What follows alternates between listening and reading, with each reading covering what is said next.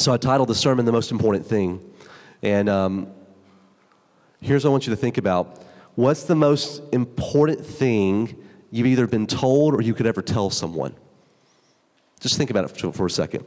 What's the most, if you were to die today after church, all right, sorry, that sounds really ominous, which you won't, don't worry. But if, if you were, okay, uh, happy holidays. If you were, uh, what would be the thing you'd want to like etch on the seat in front of you? Like, this is the thing you've got to know about life. This is the thing that I've got to pass on to someone else. Um, that's a pretty big idea. Like the thing you want to pass on, the most important thing, if you could sum up your whole life and all of life. Um, that's what I've been thinking about with this passage. Matter of fact, I was uh, I started getting online and researching like what are the most important things that you could pass along, and I came across this one site that kind of ranked uh, some different things, some different sayings. Uh, I uh, figured you guys you guys want to see them. Okay, so this will give you some like some fodder to work with in case you don't know. All right, so here's number one. This is most this is the number one thing that people across the world on the interwebs, on this site that nobody's ever been to, I'm sure, says that you need to pass along. And I'm going to let you finish it off, okay? I'm going to give you part of it. First part is this two wrongs don't. Do you agree that's the number one thing to pass along to people? No. Gosh, that's horrible. No, of course not. This site is horrible. It's lost all credibility already. But we're going to continue with it. All right. So, number one, it says, two wrongs don't make a right. This is number 17 on the list, all right? Number 17. You can't make an omelet without breaking a few eggs. That's right. How many of you have never heard that line before? Wow, okay. Welcome, welcome to the world. So, like that's just something we talk about. Like sometimes you got to crack a few eggs to, to get the omelet going, all right? And some of us don't really like omelets. I'm sure they're free range chickens. It's all good, don't worry. But the reality is, like sometimes it's got to happen, okay? Um, so that's number 17. This, this next one wasn't on the list, but it should have been. Clear eyes, full heart. Can't lose. That's right. Coach Taylor. Anybody, anybody Coach Taylor fan? Not how many of you have never seen Friday Night Lights? Raise your hand. Okay, this is your homework assignment. Start planning this week, not how you're going to read your Bible and get to know Jesus, but I need you to start investing in Friday Night Lights, all right? Coach Taylor's waiting for you. You're going to learn about life and marriage. You're going to learn about things and how you kind of treat other people. It's great. It's, uh, it's not as good as the Bible, but it's close, all right? So check, check that out. Uh, so, all right, and here's number 47 of 50 Do unto others as you'd have them doing to you. They put this number 47. They said this is the 47th most important thing you could pass along to another human uh, as you move on to your next life, whatever it may be. Uh, now, all that being said, I remember talking to my grandfather. We called him Pop when he was alive, Pop. And I remember talking to Pop and like, we were talking about the Bible. And this is when I was 15 and uh, really thought I knew what I was talking about. And, uh, and I remember like saying, okay, Pop, what's the most important, the most important verse in the Bible? And this man, like, I'm going, like, he doesn't know his Bible and, and whatever else. And he's like, the golden rule. And I'm like, that's not even in the Bible. What are you talking about, the golden rule? That's dumb. And he goes, no, the golden rule is the most important verse. That's, that's the thing. And he would always talk about that. To do unto others, you would have them do unto you. And I'm like, but there's nothing about Jesus in that verse. There's nothing about God in that verse. How can you tell me that's the most important verse in the Bible? Until I read the Bible. And this is what it says here. I'm going to just put the verse up for you. This is in the NIV, especially, just to emphasize it. So, in everything, do to others what you would have them do to you, for this sums up the law and the prophets. Okay, so this sums up the law and the prophets is a pretty big statement by Jesus. All right? So God shows up in the world and he's got a few things to say, right? He's got some things to pass along. And Jesus is giving this whole message, all these sermons, the Sermon on the Mount, passing along all these things that are really important. And you're taking rigorous notes and trying to keep up with them. For the last six months, this is what we've been doing talking about all these ways, these, this path of Jesus and what it would take to follow him. And you've been taking all these rigorous notes, and it's all come down to simply this Sunday. And here's what Jesus has to say Everything that I've had to say so far, everything that anyone that came before me, all that law that was passed on Mount Sinai, all those prophets who had something to say, it can all be summed up with this simple line Do unto others as you would have them do unto you. This is it. And it's just kind of crazy to think like this is the thing that Jesus is going to pass on. It's not like I'm God and I'm way more powerful than you and like follow me and boom, this is it. Like it's, it's not that. It's not like he's not even like trying to forecast the future, anything like that. He's just like, this is it. Doing to others you would have them doing to you. And so it begs the questions, two questions. One then is, what does this mean? Because I don't know about you, I don't think I've actually invested in this thought, this passage, this phrase enough. If you're like me, this is probably 47th on the list for you. I think Coach Taylor, Clear Eyes, Full Hearts, Can't Lose, makes more practical application to me here and now than simply this passage. But for Jesus, this is it. So, what does it mean? And then, two, what do we do with it? So, first, let's look at what does it mean. Now, I'm going to throw a lot of passages your way. You can mark it in your notes if you want, or look at your Bible, but we're going to have the verses on the screen. So, I need you to kind of follow with me. A lot of scholars, when they look at this passage, they connect it to two other passages that Jesus is going to talk about some stuff. And these passages actually are, are the same in what he's saying.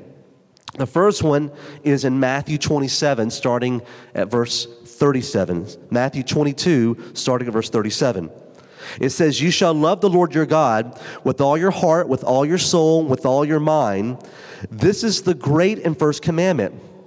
And the second is like this You shall love your neighbor as yourself. These two commandments depend, on these two commandments depend all the law and the prophets. So again, Jesus is using almost that hyperbole language. All the law and the prophets depend on this. The love of the Lord your God, hearts, mind, and strength, love your neighbors yourself. Then in Mark chapter 12, verse 29, we have another scribe coming to Jesus, questioning him. They say, What's the most important law? Jesus says, The most important is this Hear, Israel, the Lord our God, the Lord is one. And you shall love the Lord your God with all your heart, with all your soul, with all your mind, with all your strength. The second is this You shall love your neighbor as yourself. There is no greater commandment than these. So you're seeing the parallel, maybe, right? Do unto others, right? Love others so, doing to others as you would have them doing to you, love others as you love yourself. You see that parallel there, right? This is what Jesus is trying to get to here. This wasn't just a big deal to Jesus that you would bring these kind of parallels together. It's actually other writers. So, Jesus' brother James, he actually calls this the royal law. In James chapter 2, verse 8, James says, if you really fulfill the royal law according to Scripture, you shall love your neighbor as yourself, you are doing well. Like if you're really fulfilling this law to love your neighbor as you love yourself, you're really doing well. If you want to know if you're successful in your walk with Jesus, if you want to kind of put a gauge on that and know you're doing well, you'll love others as you love yourself. But not only James, Actually, Paul thinks this is a big deal as well. In two of Paul's greatest books, Romans and Galatians, here's what he has to say. Romans 13, 9 says, For the commandments, you shall not commit adultery, you shall not murder, you shall not steal, you shall not covet, and any other commandment are summed up in this word You shall love your neighbor as yourself. Love does no wrong to a neighbor, therefore, love is the fulfilling of the law. That's him concluding the book of Romans. And then in his conclusion of the book of Galatians, here's what he says For the whole law is fulfilled in one word you shall love your neighbor as yourself. Now, I'm not trying to make it overkill, but I am trying to make a big point that this is a big deal. That the writers of the New Testament all have this theme that if we don't pick up on it and understand it, we're going to miss out on what Jesus was really trying to come and accomplish and do. Because at the end of the day, and this is what you've been hearing from us on stage on a Sunday, this isn't about you getting saved and getting to heaven and getting out of this perfidy of a world. This is about change in your life so there can be change in this world. And it only can really happen when we invest in the world the way Jesus is saying through Sermon on the Mount. And he's saying that it's all summed up with this do unto others as you would have them do unto you. Love your neighbor as you love yourself. Now, there is an obvious meaning to this, and there's an implied meaning to this. So let's just kind of cover these two. There's an obvious and implied. What's obvious? To love your neighbor and treat them well means to see another person's worth and dignity. It means to see the imago Dei of who they are. The Imago Dei is Latin for image of God. This is something that churches and church fathers and scholars have passed down for hundreds of years now to see the image of God in another person. Let's listen to, to Dr. King, what he has to say on this. The whole concept of the Imago Dei is the idea that all men have something within them that God injected. I love that. Not that they have substantial unity with God, but that every man has a capacity to have fellowship with God. And this gives him uniqueness. There are no gradations in the image of God. Every man from a treble white to a bass black is significant on God's keyboard, precisely because every man is made in the image of God. One day we will learn that we will know one day that God made us to live together as brothers and to respect the dignity and worth of every man. Dignity and worth. This is the most obvious we see here to love your neighbor. To love your neighbor is to give them dignity and worth, not because they deserve it, not because they've earned it, not because they're on your good side, but because they are made in the image of God. I want you to imagine the person you like the least. Hopefully, they're not in this room. Imagine the person you like the least, the person who gets under your skin the most, the person you plan every week to somehow stay away from. It could be a parent, it could be a sibling, it could be someone who's been in your life. I don't know. It could be somebody on one of the news stations. God has made that person in his image. That person then deserves dignity and they are worth something. And you help give that to that person by how you treat them. I did a little research. 31,000 scriptures in the Bible have to deal with this idea of dignity and worth. 31,000 scriptures. This includes things like justice, caring for the person, whatever it may be. 31,000 scriptures. Caring for others, justice is talked about twice as many times in the Bible as heaven. Now, what is that trying to tell us? 31,000 scriptures are talking about things like dignity and worth, things like fairness and honesty and justice. And justice is mentioned twice as many times as heaven, getting to heaven in the heavens. What is then that telling us?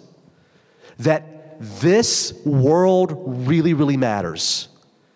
And how you interact in this world really, really, really matters how you treat others in this world really, really matters. Things matter.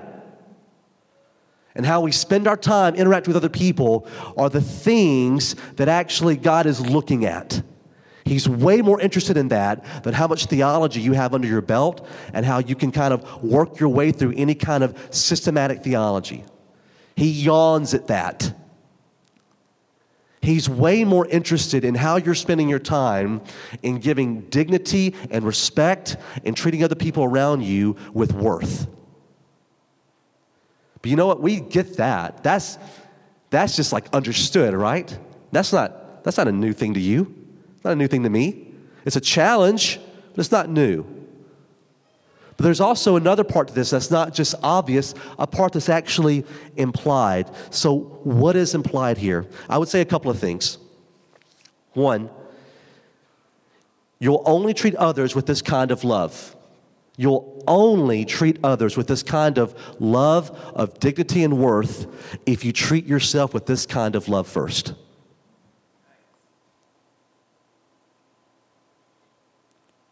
You will only treat others with this kind of love and dignity if you first treat yourself that way. Guess what? I didn't make it up. Do unto others as you would what? Have them do unto you. Love the Lord your God, heart, soul, mind, and strength. Love your neighbor as yourself. We have a big gap here, I think, in our culture, and we're, we're really scared off by this, I think, because there's been a lot of psychoanalysts and trying to making things about ourselves, and it's become very selfish. And, and church is always like reacting in these big shifts to, to things, right? If you were to talk about self love, uh, 20, 30 years ago, you would have gotten shot down, going, man, that is ridiculous. Don't talk about that. Like, you know what you need to know? You're a sinner, and like, you're like, you need to get your life right. And it's not that that's necessarily wrong, but that doesn't really flesh it all out very well. Because the Bible doesn't start in Genesis 3. Where does it start? Genesis 1. What Genesis 1 tells us is that you're created in the image of God. What Genesis 3 says, you try to take your life over and you start destroying that. Now, the Bible is about us coming back to those terms of how often we're trying to take over our own lives and instead now give it back to God. But in this process, we have lost the capacity to even consider things like self love. Scot McKnight, he's a, he's a scholar um, and writer, and he says this self love is the fertile ground for growing love for all, including one's enemies. If you listen to yourself in all of life, you will be led out of yourself into a life of loving others. Strange. So let's just kind of look at these two parts. He goes, Self love is the fertile ground for growing love for all. How well do you love yourself? And I don't mean Parks and Rec, Tom Haverford, like treat yourself day. I don't mean that, all right? Some of those days are fine. What I mean is, how well do you actually care for yourself? You know, caring for yourself isn't eating whatever you want whenever you want. It's not caring for yourself. It's not doing whatever impulse comes to you in the moment. At the same time, caring for yourself isn't trying to like, like beat yourself up by getting up at 5 a.m. every morning and running 10 miles and being like some kind of machine. Like it's difficult being human, don't you agree? It's difficult knowing what's the right rhythm for yourself. We really don't know how to be that kind to ourselves. We're constantly in this shaming of who we are and who we're not. We don't really know how to love ourselves well. And I think that's a huge problem for us. Because if you don't know how to love yourself well, to the extent you love yourself, with the extent that you have to then stop in loving another person. If you are critical and demanding of yourself, like for example, I lived this way for years. I would just get up and look at myself in the mirror, and I would constantly just go, "Man, you you've just lost it, man. Look at you, you and your hairline, you and your waistline." right? I, and this started when I was a kid. Even I remember, I remember being so ashamed of being Iranian. I used to look at myself in the mirror and hate looking at myself. As a 12 year old, that is insane, but that's pretty normal because you've dealt with that too. You were too skinny, you were too fat, you were too tall, you were too short. I remember somebody very close to me one time said, Robin, don't ever cut your hair short because your nose is really big. I don't know why you're laughing. That really hurt. I'm joking. It did hurt, but you can laugh.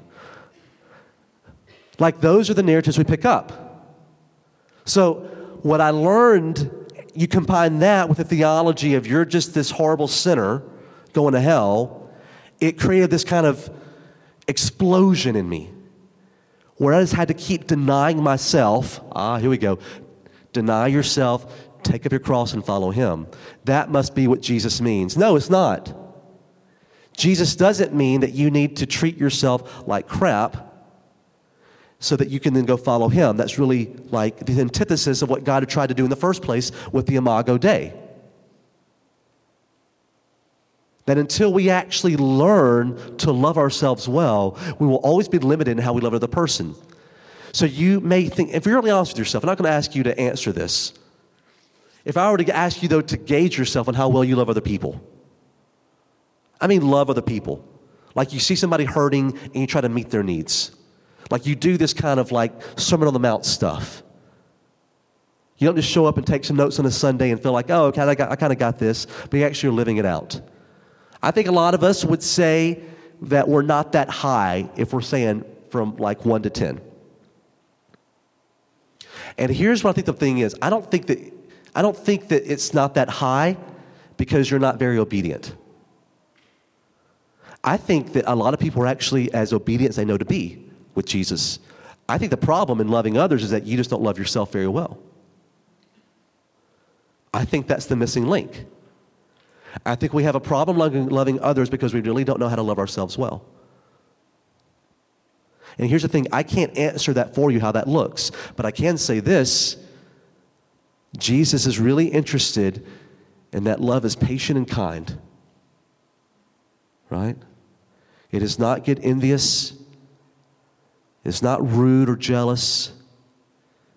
Talks about that in 1 Corinthians 13. That's what Paul's talking through. That until those things are very real to us first, we'll never really be able to give that to the person. Even think about the second part of what McKnight said. It's not just that self love is the fertile ground. The second part is if you listen to yourself in all of life, you will be led out of yourself into a life of loving others. Karen Armstrong, it's in your bulletin, she's a writer and theologian. She said, Look into your own heart discover what it is that gives you pain and then refuse under any circumstance whatsoever to inflict that pain on anyone else. This is what McKnight's trying to get to. If you'll start looking within, and I don't mean looking within for the answers to life, that's what God's for. I mean looking within, though, like what is it? What are the things that bring you pain? So if that brings you pain, then maybe don't bring that to another person. If you don't like being shamed for who you are, or you're doing your best and following Jesus, if you don't like that, then don't shame another person.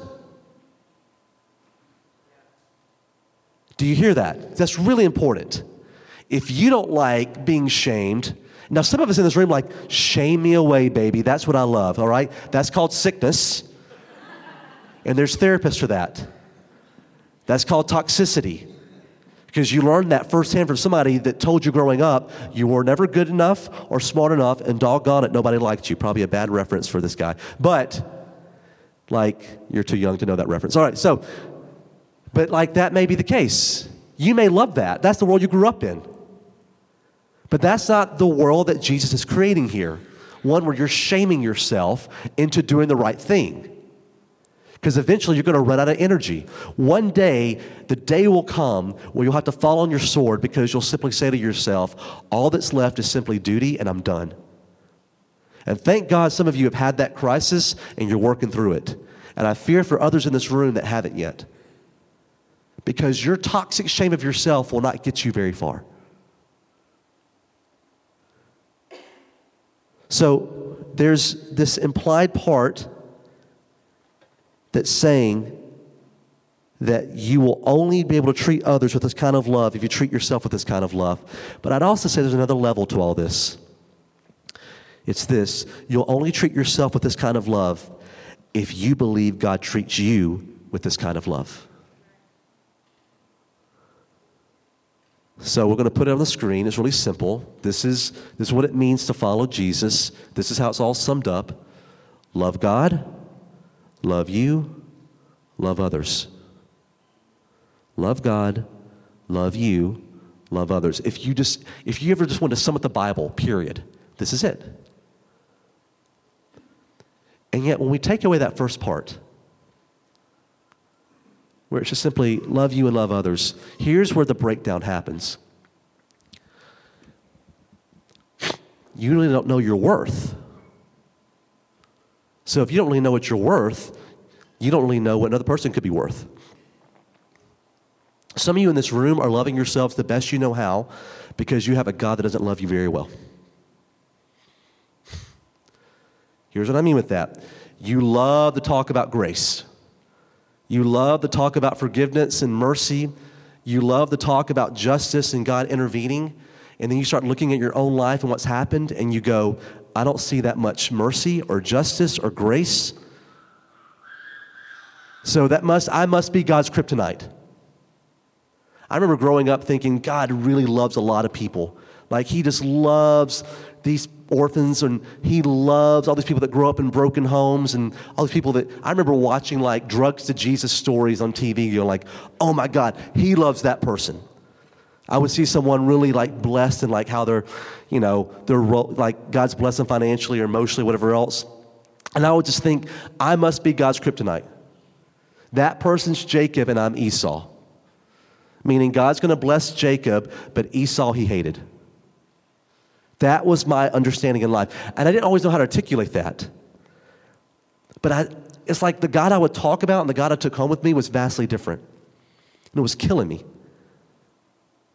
You see, in Genesis 1 and 2, it's actually God showing up to Moses and Israelites saying, I need you to understand a different narrative about how this world works.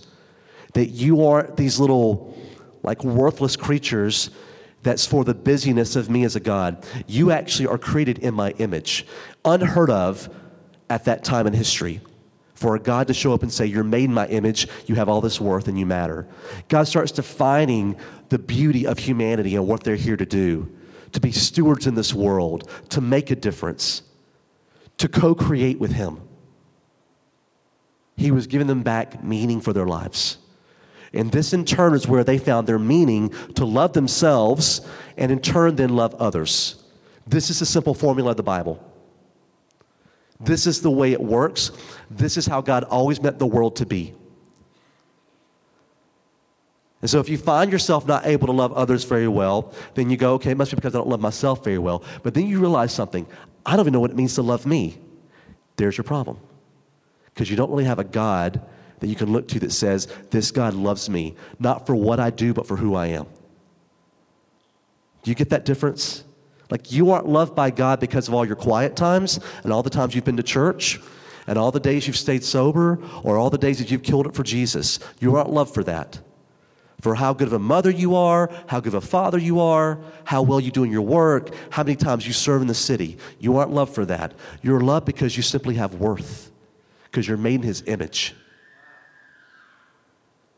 And until you and I actually start picking up on that, internalizing it, we will always be living as half hearted creatures, never really knowing how to love another person very well, only giving them the scraps because we only have scraps for our own life.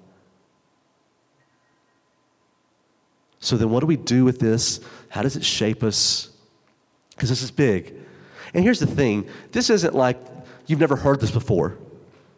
But I just want you to hear this. You may have heard this a thousand times and you just disregarded it and just said, ah, not that big a deal. Let me get to the really big stuff in the Bible. This is the big stuff in the Bible. If you keep waiting for the big stuff in the Bible, this is it. if you don't like this, I don't know what to tell you. Like, this is it. There's not like another, like, level to level up on, okay? Another place in the heavens to get to in knowledge. So that means if you don't get this, you don't get God what He's about. What it also tells us is that this takes a lifetime to get. This is a daily practice. To know that you have a God who loves you, not because of what you do, or, but because of who you are. To know that you can love yourself well, not treat yourself, but love yourself well and then in turn now love others. If you aren't in touch with you, you actually are very lonely for other people to be around. Some of you think you're so good at serving others, and people just try to get away from you because you're scary. You don't know how to be with you. You keep talking about a God that's love, but you actually don't have like something in you, a core, and they're going, wait a second, man. I don't know if I can be around this person. You got all the competencies in the world, but none of the self care. That's a scary person. You're going to run out of energy at some point in time. But if you get this part, you got a God who's big enough, who loves you, and you in turn now can love yourself well. That's going to give you the ability to love others around you. And that's Sermon on the Mount. And so here's how Jesus starts his conclusions. We'll finish the Sermon on the Mount next week with the final conclusion, but he has a couple of conclusions he ends with here. He simply says, verse 13, enter by the narrow gate.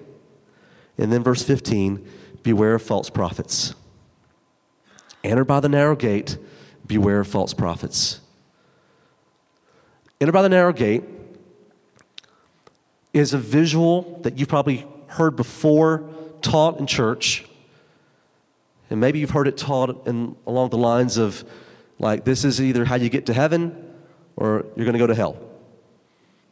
How many of you have ever heard that before? Okay, a few of us. Okay, not what it's talking about. This isn't talking about if you're going to get to heaven one day or go to hell one day. Matter of fact, Jewish people weren't concerned about a heaven in Beulah land by and by one day. They weren't interested in that. They were interested in like life here and now. They were a greedy, needy people. They were two feet on the ground, toes in the soil, going, We need a redeemer to come and show up and move out all these occupants who have been suppressing us for hundreds and thousands of years. We need something more. We need a Messiah. Come, Lord Jesus, come. That's what they were looking for. And this passage is actually not talking about how you get life one day, it's talking about how you get life nowadays, today. That's what Jesus was interested in. The word, he goes on to say, for the gate is wide, and the way is easy that leads to destruction, and those who enter by it are many. For the gate is narrow, and the way is hard that leads to life, and those who find it are few. Zoe in Greek means life. It's this life of life here and now. It's the thing that you keep thinking could only be possible in your dreams here and now. I don't mean life that is without difficulties. Notice it says here, to get this life is what? Hard. You know what hard means in Greek? Hard. That's what it means. It means like really, really hard, really, really difficult. That's going to take a whole lot. It's going to take a lot of effort and energy and giving yourself over to something. That's what it's going to take. Any of you who've ever trained, whether for marathons or you're working out or whatever it may be, or you've studied really hard to take certain tests like LSAT, you know this. That's very hard, isn't it? it takes a lot of work. It takes a lot of work to try to get your body in the right shape. And yet, what do you get out of it? More life. Guess what? You lost weight, you get to live longer. More life, literally, more life. You quit a bad habit. Guess what? More life here and now. That's it. That's how it works. And Jesus is saying, those who actually want to go for it, it's going to be really hard. And there's only a few that get to it. But this is what my kingdom's about life here and now. But then notice the second part in verse 15 beware of false prophets. And this verse would have brought up images connotations back to Jeremiah starting in chapter 14. Because in Jeremiah, what we have are God's people in exile in Babylon. And they're, they're in this exile, they're wondering, like, when are we going to get out of this? We're waiting for the return, the advent of the Messiah. Come, Lord Jesus, please come. Come, Messiah, to be with us. They've been taken from their homeland and they're in exile. And in chapter 14 of Jeremiah, there are these false prophets. They were like preachers who would like preach from the Torah, but they actually weren't teaching what really the Torah was trying to get across at the end of the day. They were teaching what Jeremiah, what God says to Jeremiah is they're, te- they're teaching a word that tickles the ear. They're wanting to tickle the ear like a magician. And God is saying through Jeremiah, do not listen to these false prophets. They are liars. Because here's what the false prophets were trying to tell God's people just wait it out. Just wait it out. And you know what? God's going to send us back in a few years back to our promised land. It's all going to work out. It's all going to work out. And you guys don't need to invest here and do the hard work to make life here and now. It's all going to work out. And here's the thing it never worked out. They were lying. Like the message of the exile is life isn't going to work out for like 400 plus years. It's not going to work out. That is not the message you want to hear, I know, at Christmas. Merry Christmas. Life isn't going to work out for you. Happy holidays. That's not what you write on a greeting card. Your life will not work out. Happy holidays. But that was the message of Advent here in the exile. Life's not going to work out. But, but, you can still have life here and now. How is that possible? Life's not going to work out the way you want, and you can still have life here and now. Actually, more life than you ever imagined. You're not going to get what you want back to the promised land, and yet you can have so much life here and now that you can bring promised land to where you are. That was the exile. And friends, this actually is the story of Christmas, isn't it? That we have a God who comes to us in the midst of life not working out and saying, I'm not going to promise you a better life, but I'm going to promise you more life. I'm not going to promise you how all these things are going to work out the way you want. You may not get the marriage you want, or the many children you want, or the job you want, or the situation you want. You may not get it. You may not get the church that you want. You may not get the health that you want. But I will give you life and it more abundant. That is like breaks my brain in half. Because I thought if I got more life, then all these other things will happen. And God's like, no, no, no, no, no. That's just life on your terms. That's you actually not getting life because what I offer is for you to learn to live in this world, not on your terms, but on my terms. But when you do that, child, you will learn that I love you, and you can love yourself, and in turn, you can love others. And this is what brings the world back together. And friends, that's a message of hope. That's something the world can sink its teeth into.